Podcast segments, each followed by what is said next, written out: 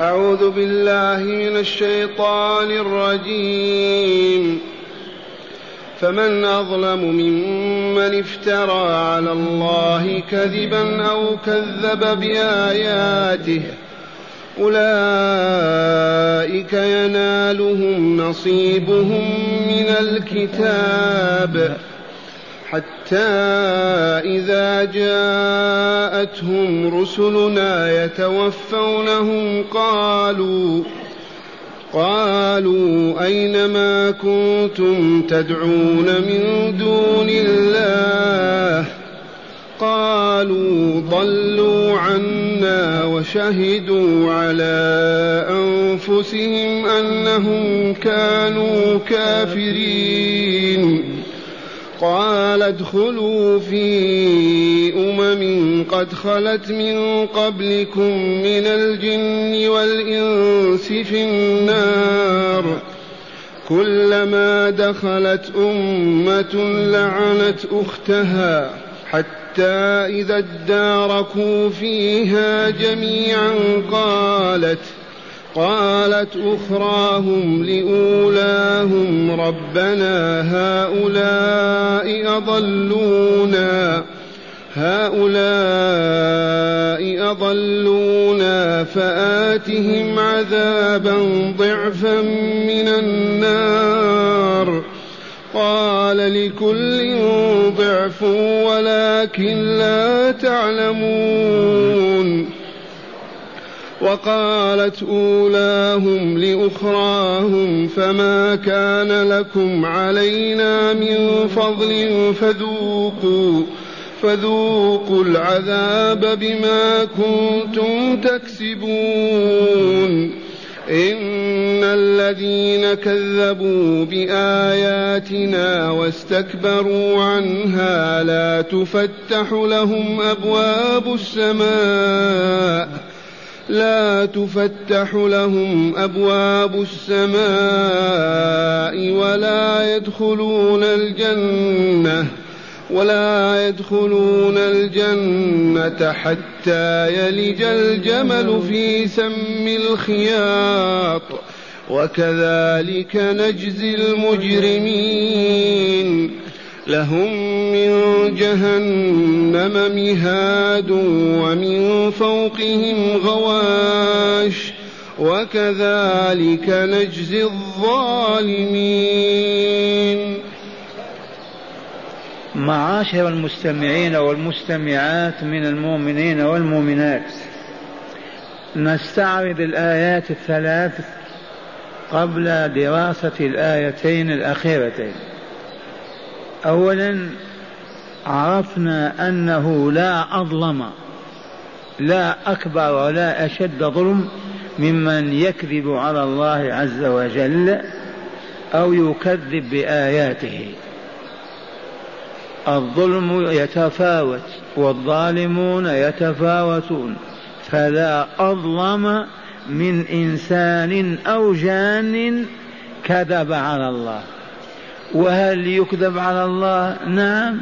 ما قالوا عيسى ابن الله؟ كذب هذا ولا صدق؟ أخبرهم الله كذبوا على الله. ما قالت طائفة من العرب الملائكة بنات الله؟ من أعلمهم؟ هذا كذب على الله ولا لا؟ اليهود قالوا العزير ابن الله. أي كذب أكثر من هذا؟ ويدخل في الكذب الذي يحلل أو يحرم بسم الله. وقول أحل الله هذا وهو ما أحل. كذب على الله وإلا لا؟ وافترى عليه. فالنظر إلى الله من هذا الموقف. ألا وهو الكذب على الله عز وجل. والتكذيب بشرائعه وقوانينه وأحكامه.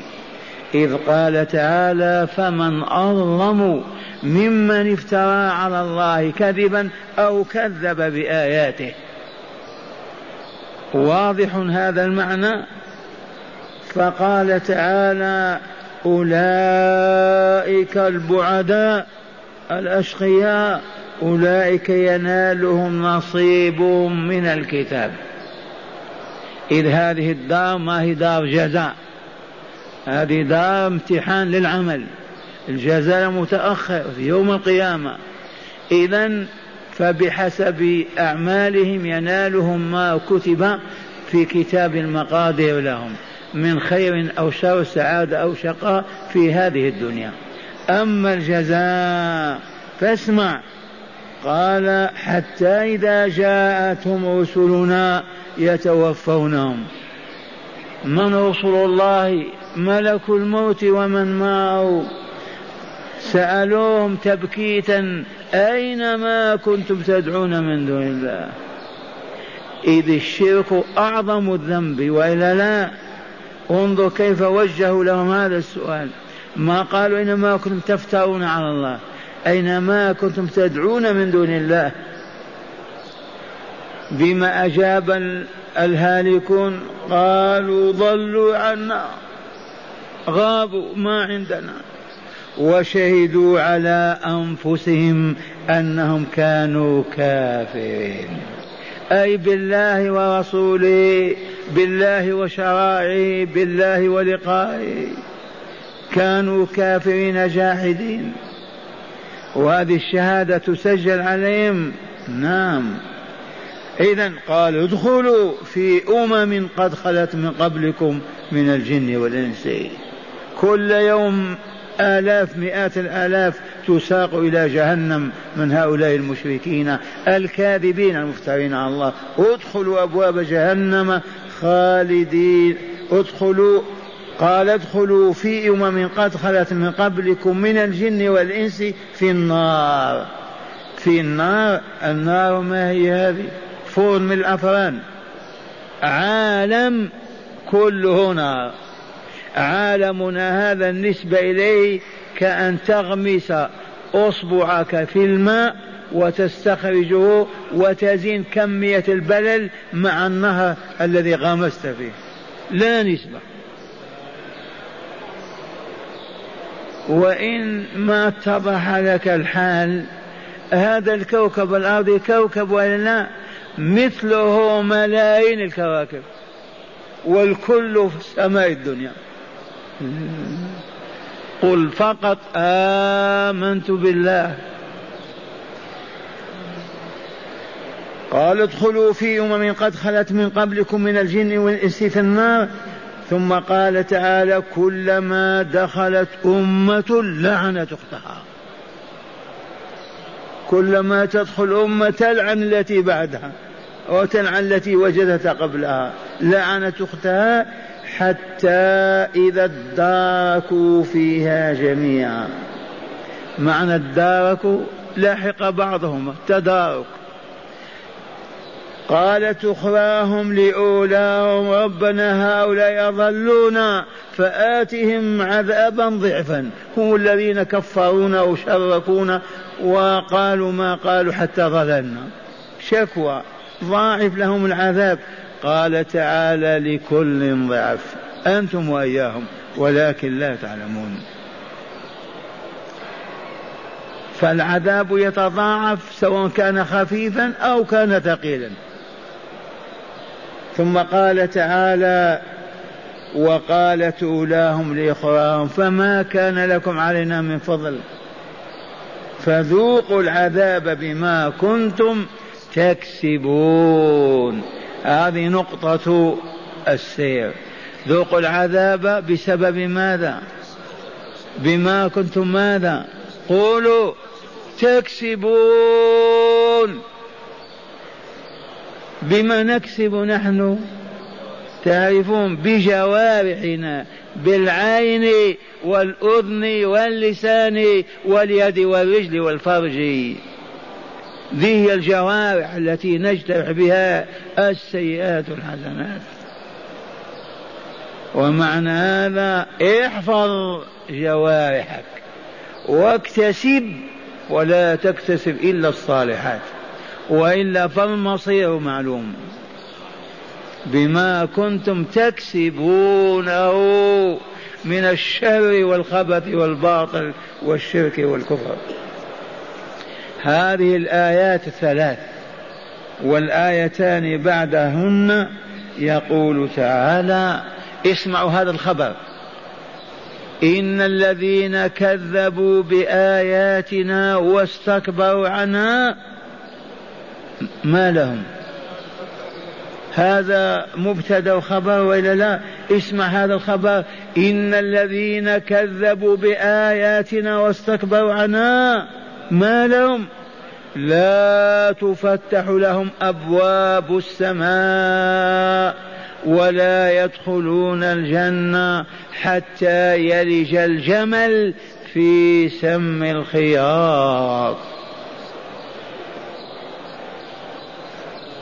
هذا خبر الأمم المتحدة ها؟ خبر روسيا. اليابان تهدد. هذا الخبر من أخبر به؟ الله خالقنا وخالق كل شيء في حياة الدنيا. وهل يقول الله غير الحق والصدق؟ حاشا لله وتعالى. خبر من أصدق الأخبار.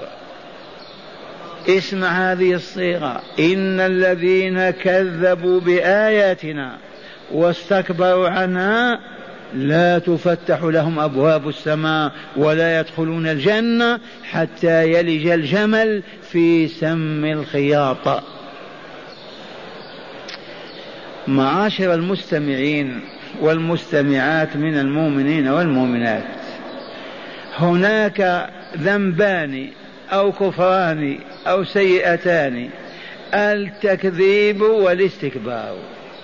إن الذين كذبوا بآياتنا واستكبروا عنها. هل هناك فرق بين التكذيب والاستكبار؟ الجواب لا. المكذب ما يصلي لأنه ما آمن بالله وشرعه. المستكبر كذلك ما يصلي. وهنا والحمد لله تكرر هذا المثل سنين. أعيده لمن لم يسمعه. لتعرف أنه لا فرق بين المكذب والمستكبر. والله جمع بينهما مثلا مريض. مريض مرض شديد. وكلنا نمرض. ونصح بإذن الله هذا المريض جاءه طبيب بالدواء. واستعمل يا أخي هذا الدواء تشفى بإذن الله. قال أنا لا أؤمن بدوائك ولا أصدق به. كذب هذا وتضليل طمع تريدون المال. فلم يستعمل الدواء فمات. مات بمرضه والا لا؟ رفض الدواء والا كذب. قال ما ما يصح عندي هذا الدواء ابدا ولا أقول به. مريض آخر جاءه الطبيب. استعمل هذا الدواء هذا العقار تشفى بإذن الله. قال مع الأسف ما عندي نفس ما فيه رغبة. أنا مصدق أنه دواء. ولكن ما عندي نفس له. حط حط ضعه عند السرير. والاستكبار منعه من أن يستعمله. كيف يستعمل هذا؟ فهلك. مات. بمرضه كالأول. أسألكم بالله ما الفرق بينهما؟ بين المكذب والمستكبر. بينهما فرق؟ إذا فالذين كذبوا بآيات الله القرآنية الحاملة للشرائع والأحكام المبينة للهدى للأنام وكذب بما بينه رسول الهدى تكذيبا وقال لا أعترف بهذا وقال رجعية أو تخلف أو أفكار هابطة أو كذا. هذا أسألكم بالله تزكو نفس وتطهر وتطيب؟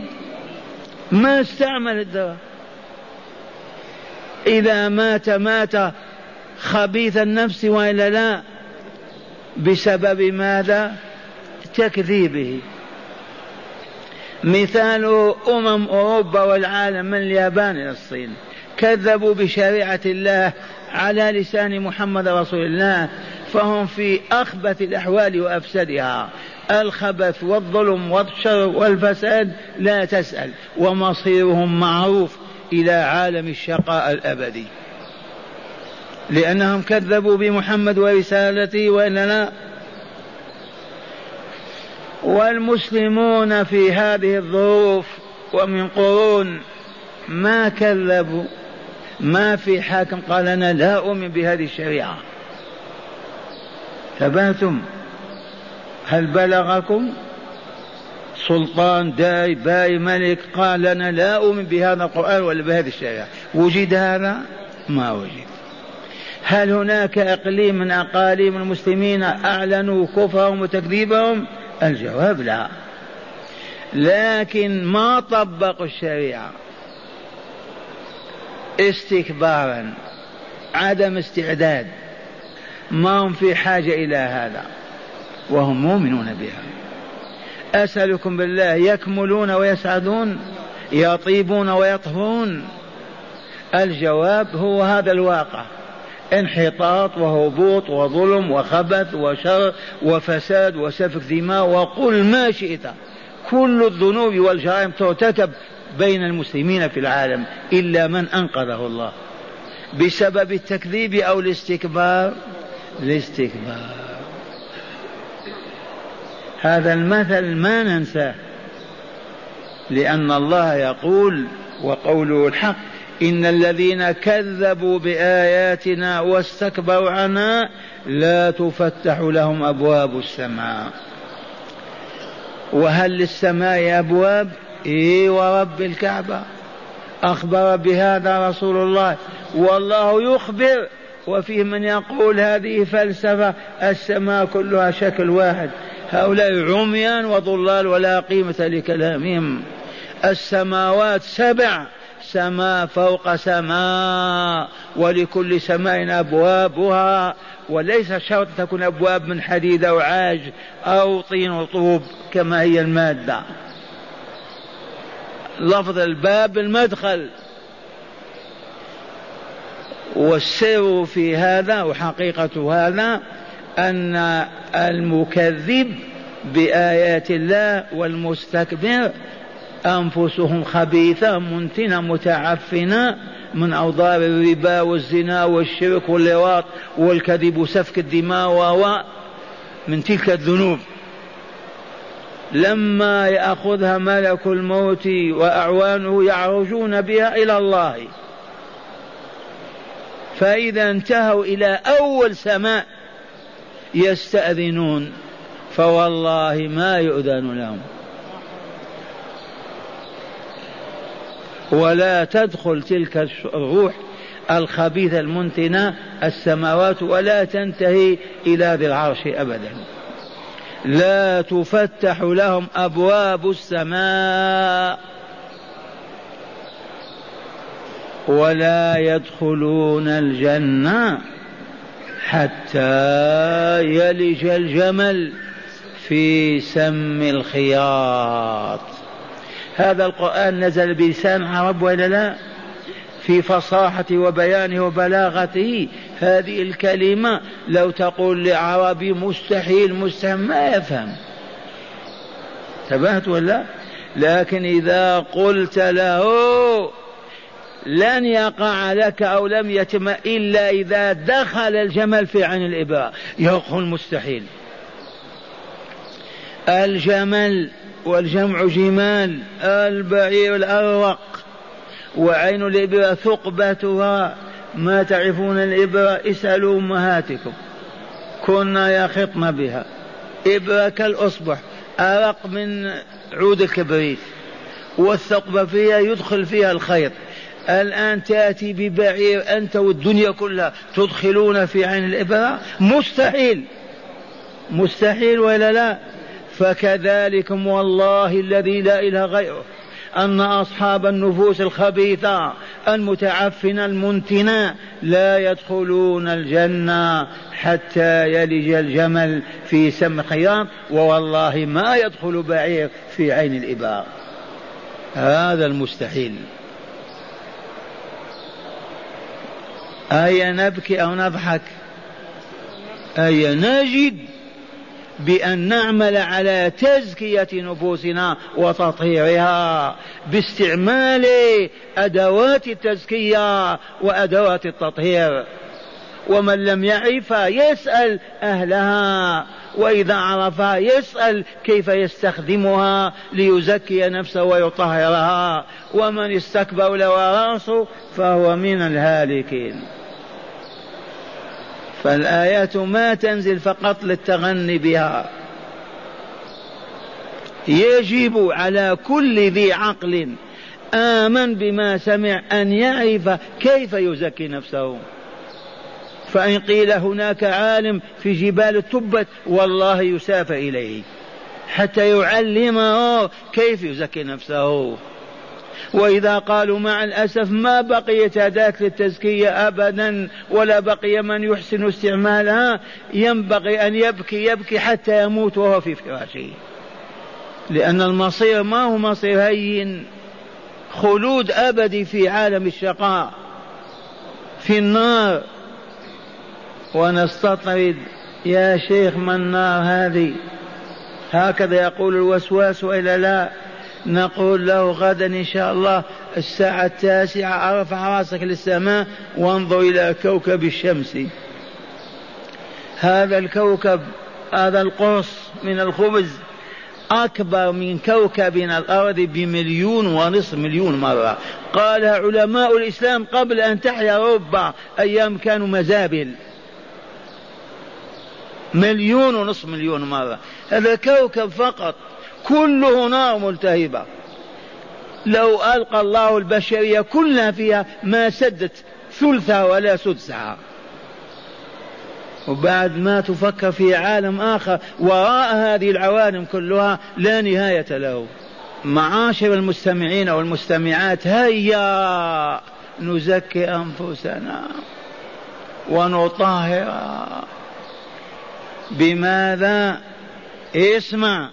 واعلم وستسأل عما تسمع الآن. وإذا ما أردت أن تسمع يعني تنجو. والله لا تسألن. النفس البشرية أي الروح التي بين جنبي وبين جنبيك. هذه الروح كالبدن كالثوب. رأيتم ثوبي هذا اليوم نظيف وإلا لا؟ مغسول نظيف. بماذا؟ بمواد خاصة ولا لا؟ بالسحر. فكذلك وبعد أسبوع يتلطخ ويتعفن وما يلبس. بسبب ماذا؟ بالأوساخ التي علقت به. فكذلكم والله الروح الإنسانية البشرية. إما أن تعمل على تزكيتها وتطهير وتطيبها لتكون طيبة الرائحة نظيفة الجسم يقبلها الله في السماء فإنها تتعفن وتخبث والمصير معروف إلى عالم الشقاء. وقد علمنا حكم الله الصارم القاطع الذي لا يعقب عليه ابدا وقررناه وعرفناه قد أفلح من زكاها وقد خاب من دساها وإنما كون هذا غيبا محجوبا عنا لو كنا نشاهد كيف تقبل الروح وكيف يكون ملك الموت وكيف مصير أخينا لوقفت الحياة. ما بقي من يغرس ولا يحيا. لكن كله مغطى. وسوف نشاهد هذا والله العظيم ساعة نزع هذه الروح. أحببنا أم كرهنا؟ إذا هيا نزكي أنفسنا مادة التزكية مادتان فقط. صيدلية محمد صلى الله عليه وسلم وكتاب الله فيهما مادتان للتزكية أي لتطيب الروح وتصفيتها لتكون أهلا لدخول السماء والنزول بالملكوت الأعلى. مادتان. أعطيكم صورة لهبوطنا وإلا لا لو كنا نتكلم في أي بلد بهذا الكلام. وسكت الشيخ ما بين المادتين. ولا يقف واحد ويقول ما هما يا شيخي أبدا. وجربنا هذا. إذا كيف حالنا؟ لو كان السامع قد واعي عاف يقول والله يا شيخ لا تفارق مكانك حتى تبين لنا المادتين. ما دام مصيرنا متوقف عليها لا بد من معرفتها. فإذا قلت ما نستطيع يقول والله لا تتحرك أو تقتل حتى تبين. لكن الآن تكلم بهذا الكلام من أندونيسيا إلى موريتانيا حتى في المدينة في مساجد وقول مادتان وامشي ولا يسألك واحد. صح ولا لا؟ ما سر هذا يا فلاسفة؟ أن إيماننا منهار مدبر ما هو إيمان حقيقي؟ ما نبالي. المادتان هما الإيمان الصحيح والعمل الصالح. تعجز عن حفظ كلمتين. الإيمان الصحيح لا الفاسد لا الضعيف الهابط. والعمل الصالح. فالإيمان هو ذاك الاعتقاد الذي إن عرضته على القرآن صدقك. وقال إيمانك صحيح. عرضته على أهل العلم قال إيمانك صحيح. هذا الإيمان. ثانيا العمل الصالح وهو هذه العبادات التي شرعها الله في كتاب وعلى لسان رسوله من الوضوء والغسل إلى الجهاد والرباط في سبيل الله.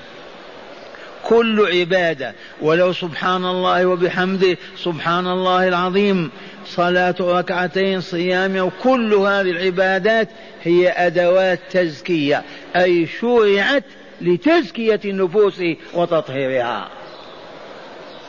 والواقع شاهد.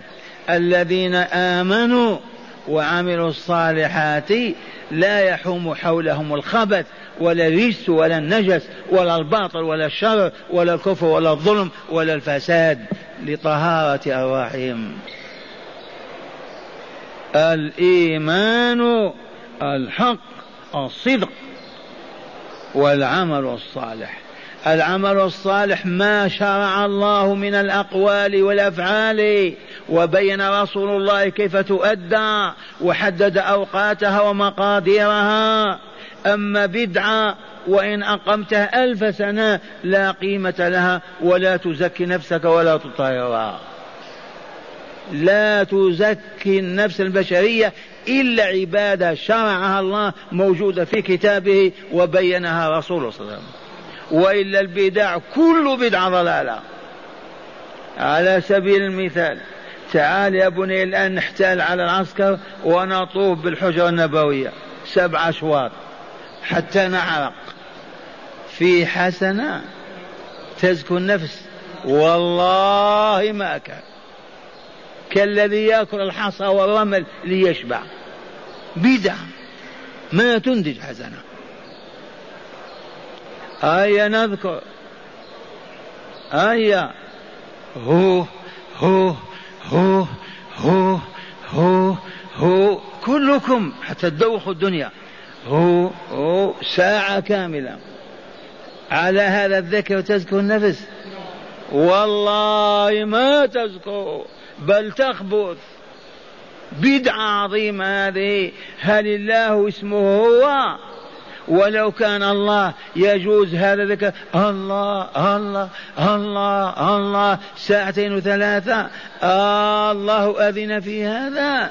شرعه رسول الله وبينه لأمته أم ابتدعه المبتدعة ابتدعه المبتدع. هذا يزكي النفس هذا؟ والله لا يخبثها. ونحن أصبحنا مثلكم.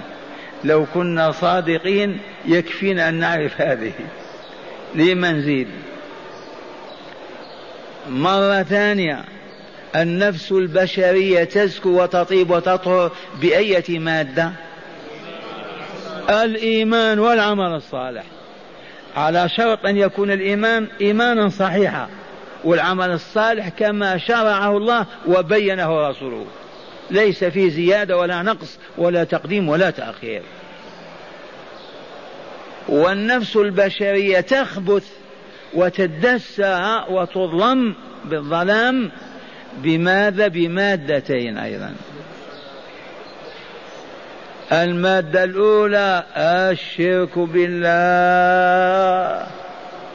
ما من كلمة شرك أو عمل شرك إلا ويحول النفس إلى منتن عفنة كأنفس الشياطين. الشرك والمادة الثانية المعاصي لله ورسوله بترك الواجب وفعل الحرام. النفس البشرية تخبث تنتن تتعفن تدسى بالشرك ولو بكلمة وبالمعاصي التي هي فعل المحرمات وترك الواجبات. معاشر المستمعين والمستمعات معذرة هل عرفتم هذه الحقيقة؟ اسمع الله يقول إن الذين كذبوا بآياتنا واستكبروا عنها لا تفتح لهم أبواب السماء ولا يدخلون الجنة حتى يلج الجمل في سم الخياط وكذلك نجزي المجرمين لهم من جهنم مهاد ومن فوقهم غواش وكذلك نجزي الظالمين. نقول التكذيب بالآيات والاستكبار عنها يسبب ماذا؟ عدم الإيمان والعمل الصالح وإلا لا فتخبث النفس وتصاب بالظلمة والعفن والنتن. هذه النفس الخبيثة المنتنة ما يرضى الله تعالى أن ترفع إليه. أخبرنا رسول الله صلى الله عليه وسلم أن ملك الموت وأعوانه إذا أخذوا روح الطيبة الطاهرة. يستفتحون لها أول سماء يفتح لهم. الأولى الثانية الثالثة السابعة حتى ينتهوا إلى ذي العرش تحت العرش ويسجل اسمها في كتاب يسمى بعليين كتاب الأبرار. ذلك ينزلون بها إلى القبر أو المكان الذي فيه وتتم محنة القبر. سؤال جواب فقط. ثم يرفع هذا الروح إلى الملكوت الأعلى إلى يوم القيامة وهو في ذلك النعيم. وإن كانت خبيثة منتنة متعفنة بإيش؟ بالذنوب والآثام. هذا الروح يستفتح لها ما تفتح لها أبواب السماء. مستحيل حتى يلج الجمل في سم الخياطة. وكذلك نجزي المجرمين. من القائل هذا؟ الله. وكهذا الجزاء أيضا نجزي المجرمين. من هم المجرمون يرحمكم الله؟ لصوص. يقطعون الطرق. مجرمون المجرم كل من صب على نفسه أوضار الذنوب والأثام أجرم عليها أفسدها. كل من يرتكب كبيرة من كبائر الذنوب أو يترك واجبا ينعكس أثره على نفسه. إما أن يغسل وينظف ويتوب وإما تتراكم الذنوب وتصبح نفسه خبيثة وهو الذي أجرم عليها وهو مجرم. وكذلك كهذا الجزاء نجزي المجرمين. لهم من جهنم مهاد. ومن فوقهم غواشي. لهم من جهنم فراش من النار. ولهم من فوقهم أغطية من الحرير من النار. فراشهم النار وغطاؤهم النار. من فوقهم ومن تحتهم. عالم ملتهب كالشمس فقط. ولا تسأل عن أنواع العذاب وصنوفه لهم من جهنم مهاد. تعرفون المهاد ولا لا ما تعرف أمك تقول المهد حق الطفل؟ الطفل ما يعمل له مهد؟ هذا المهد فراش والغواشي التي يغشى بها ويغطى. جهنم غطاؤهم وفراشهم. بهذا الخبر الإلهي. لهم في لهم من جهنم مهاد ومن فوقهم غواش وكذلك الجزاء نجزي الظالمين. فلاحظ الذنب الأول التكذيب والاستكبار هلك صاحبهما ولا كذب أو استكبر. والثاني الإجرام على النفس والثالث الظلم. فلهذا نحن أتباع النبي محمد صلى الله عليه وسلم لا نجرم ولا نظلم ولا نكذب ولا نستكبر. والله هذا شأننا أتباع النبي محمد صلى الله عليه وسلم. أيام كنا نقرأ كتاب الله ونعرف ما يحويه من الهدى والنور. أما بعد أن حولنا العدو وصرفنا عن القرآن وأصبحت المقاهي والملاهي والمزامير. والله كنا نمر أيام الفتوة. في المدينة من المدن نمر بالمقاهي كلها شبيبة والدخان يتصاعد. التدخين التدخين حلال. أحلوه. ثبات والسب وهم يلعبون القمار. وتدخل المسجد تجد شيخا أو شيخين أو ثلاثة من كبار السن. ذي أمة محمد. من صاف. وإلى الآن. هذا الذي فعله العدو الثالوث الأسود المكون من المجوس واليهود والنصارى. قالوا إن حياة هذه الأمة وروحها هي القرآن. والله لصدقوا أما قال تعالى وكذلك أوحينا إليك روحا. ما الروح هذا الذي أوحاه؟ القرآن. وكذلك أوحينا إليك روحا. من أمرنا. ما كنت تدري ما الكتاب ولا الإيمان ولكن جعلناه نورا نهدي به من نشاء من عبادنا وإنك لتهدي إلى صراط مستقيم. قال الثالوث هذه الأمة حيت بالقرآن. هيا! ننتزع منها القرآن. كيف يفعلون؟ مؤتمرات تتم في السودان وفي الشام وفي العالم. تبهتم؟ الماسونية وكبار الصليبيين ودعاة والمجوس. كيف نصرفهم كيف نبعد عنهم القرآن؟ فوضعوا قاعدة موجودة على حاشية الخط الحطاب على على خليل. قالوا أشيعوا فيهم وقولوا لهم تفسير القرآن حرام ما يجوز. قد تقول الباطل على الله وتكذب. ما أنت بأهل لهذا. وقالوا تفسير القرآن خطأ. إن أصاب. إن أصاب أذنب. وإن أخطأ كفر. عرفتم؟ قالوا صوابه خطأ وخطأه كفر. أو ما فهمتم هذه البربرية؟ قالوا الذي يفسر القرآن. يقول قال الله كذا أمر الله نهى الله حرم الله كذا أخبر بكذا إذا أصاب ووافق ما هو في القرآن هو مخطئ آثم مذنب. وإن قال وأخطأ ما وافق الصواب كفر. هل يبقى إنسان يتكلم بالقرآن؟ ويقول قال الله أبدا. هل سمعتم إخوانكم في القرى والمداش والأسواق يقولون قال الله صوابه خطأ وخطأه كفر. إذا ماذا نفعل بهذا القرآن؟ قالوا بالوسوسة والاتصالات ومشايخ التصوف الذين هم في أيديهم. مشايخ التصوف في أيديهم. حلفت لكم من فيما مضى. أن شيخ طريقة بالمغرب أربعين سنة ثم عاد إلى فرنسا ولبس البرنيطة وعاد إلى ما كان عليه.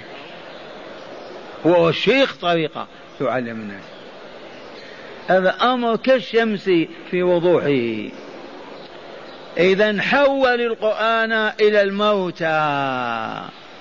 ماذا نصنع بالقرآن؟ إذا مات أبوك أو أخوك اجمع أهل القرآن يقرؤون القرآن. وأعطهم ما يقابل ذلك والله يغفر لوالدك ويرحمه. فكنت إذا مررت في قرية في مدينة في العالم وسمعت القرآن يقرأ في منزل قلت هذا في ميت. والله العظيم. وذكرت لكم بالشام جعلوا نقابة بلغوني نقابة بالتليفون ألو ألو نريد سبعة من طلبة القرآن مات والدي اليوم. يقول له من فئة مئة ليرة وإلا خمسين. يعني إذا كان الميت غني مئة وإذا فقير خمسين فقط. إلى هذا الحد في العالم الإسلامي حتى في مدينة الرسول صلى الله عليه وسلم. أصبح القرآن يقرأ على الموتى فقط. تدخل المقابر تعال نقرأ على أمك على أبيك. يجلس يقرأ عليها. لماذا؟ لأنه حافظ القرآن بعناء وتعب والبرد وبعد ذلك ماذا يصنع به؟ يقرأ على الموتى. ويقرؤونه على الموتى. وهذه أمي رحمة الله عليها. قولوا اللهم اغفر لها وارحمها. كانت تقول اللهم اجعل ولدي أنا ما عندي إلا واحد. وأنا طفل في حجرها اللهم اجعله من حفظ القرآن أو جزار حتى يأتيني باللحمة. اسمع يا بجم والله العظيم. تدعو الله أن يجعل ولدها إما من حفظة القرآن لأنه يقع على الميت ويجيب اللحمة في منديل ويعطي لها. كما يفعلون لأن اللحم ما هين يأكلهم من العام للعام من الموسم للموسم. لكن إذا أعطوا قطعة لحم يلفها في ورقة من دين ويأتي لأمه أو لزوجته. أو يجعله جزار جزار يبيع اللحم هذا يأتيني باللحم. عرفتم هذه الحقائق ولا لا؟ يقرأ القرآن لأجل الموتى. أماتونا يا شيخ كيف أماتونا هل حكمون وساسون وإلا لا؟ كيف للكافر أن يسود المسلم ويحكمه لو كان المسلم مسلما؟ والله يقول ولن يجعل الله للكافرين على المؤمنين سبيلا. على المؤمنين بحق وصدق. ما هو بالادعاءات؟ عرفتم القرآن؟ مثل أماتونا السنة النبوية تقال البركة حتى بالمسجد النبوي إلى الآن. نجتمع على البخاري حدثنا حدثنا للبركة. لا لنعرف حلالا ولا حراما ولا عقيدة ولا واجبا. وحرا هذا معنى قوله تعالى إن الذين كذبوا بآياتنا واستكبروا عنها صنفان وإلا لا؟ لا تفتح لهم أبواب السماء لأن أرواحهم خبيثة منتنة ولا يدخلون الجنة حتى يلج الجمل. في سم الخياط. مستحيل مستحيل دخولهم الجنة. كذلك نجزي المجرمين. اتقوا الله فلا إجرام بيننا فلا كذب ولا سرقة ولا ربا ولا زنا ولا سفك دماء ولا تكبر ولا ولا. مؤمنون ربانيون يحب بعضهم بعضا.